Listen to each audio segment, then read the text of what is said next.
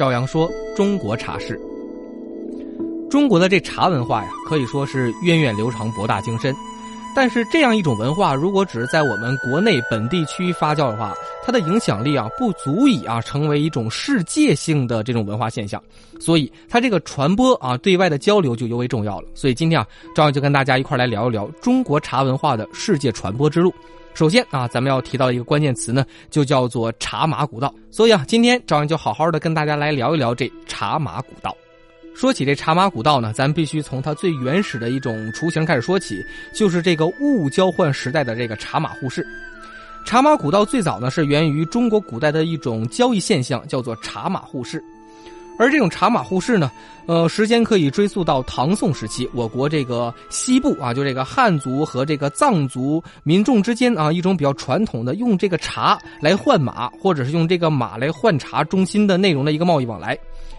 这个雏形呢，大约起源于公元五世纪左右啊，唐朝逐渐形成了一种规则和规矩，而到了宋朝呢，它又进一步的进行完善，甚至设置了一些专门的管理机构，这个名字呢叫做。检举茶监司啊，这种专门负责管理茶马交易的一个机构。而在当时啊，这个中原地区的军队和内地的居民呢，都需要这个一时马匹，而边疆的这些民众呢，又需要这个去油腻、解荤腥的茶叶。于是啊，就有了内地的茶叶和边疆的这些良马交换的一个需求，所以茶马互市由此就产生了。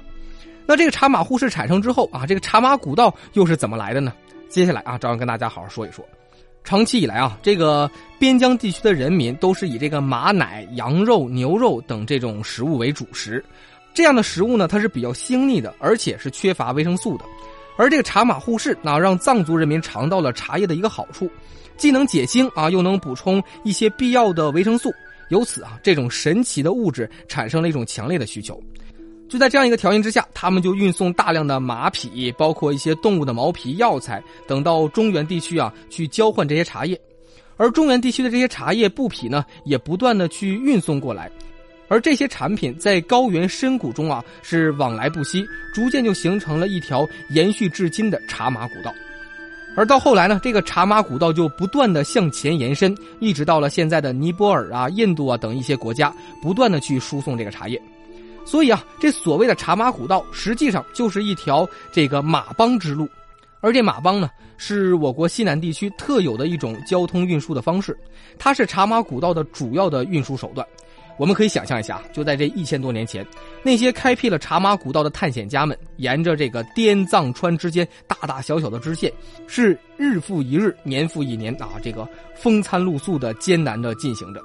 这清幽的铃声和奔波的马蹄声，打破了千百年来山林深谷的一片宁静，开辟了一条通往边疆城外的贸易之路。他们就凭借着自己这种刚毅、勇敢、智慧，用心血和汗水浇灌了一条通往茶马古道的生存之路、探险之路和人生之路，传播着我国的茶文化。最后呢，赵阳再跟大家说一下这茶马古道的主要路线是什么。首先啊，这茶马古道它并不是一条，而是一个庞大的交通运输的网络，主要是以这个川藏道啊，这个滇藏两条大道为主线，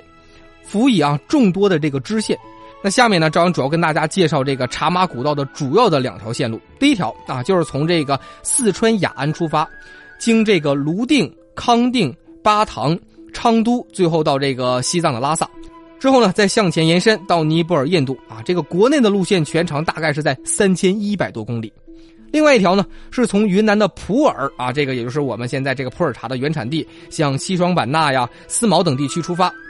经过大理、丽江、中旬、德钦，最后呢到达西藏的邦达、昌都、工布江达、拉萨，然后呢再经过像江孜啊、亚东啊，分别到缅甸、尼泊尔、印度。国内的路线全长在三千八百多公里。这两条线路啊，我们可以看出来，这一路可不是平坦的，是充满了崎岖，充满了难度。所以，中国的茶马古道把中国的茶文化，就是用这种艰难的方式运送到了国外。从此，我们的茶文化也就是源远流长了。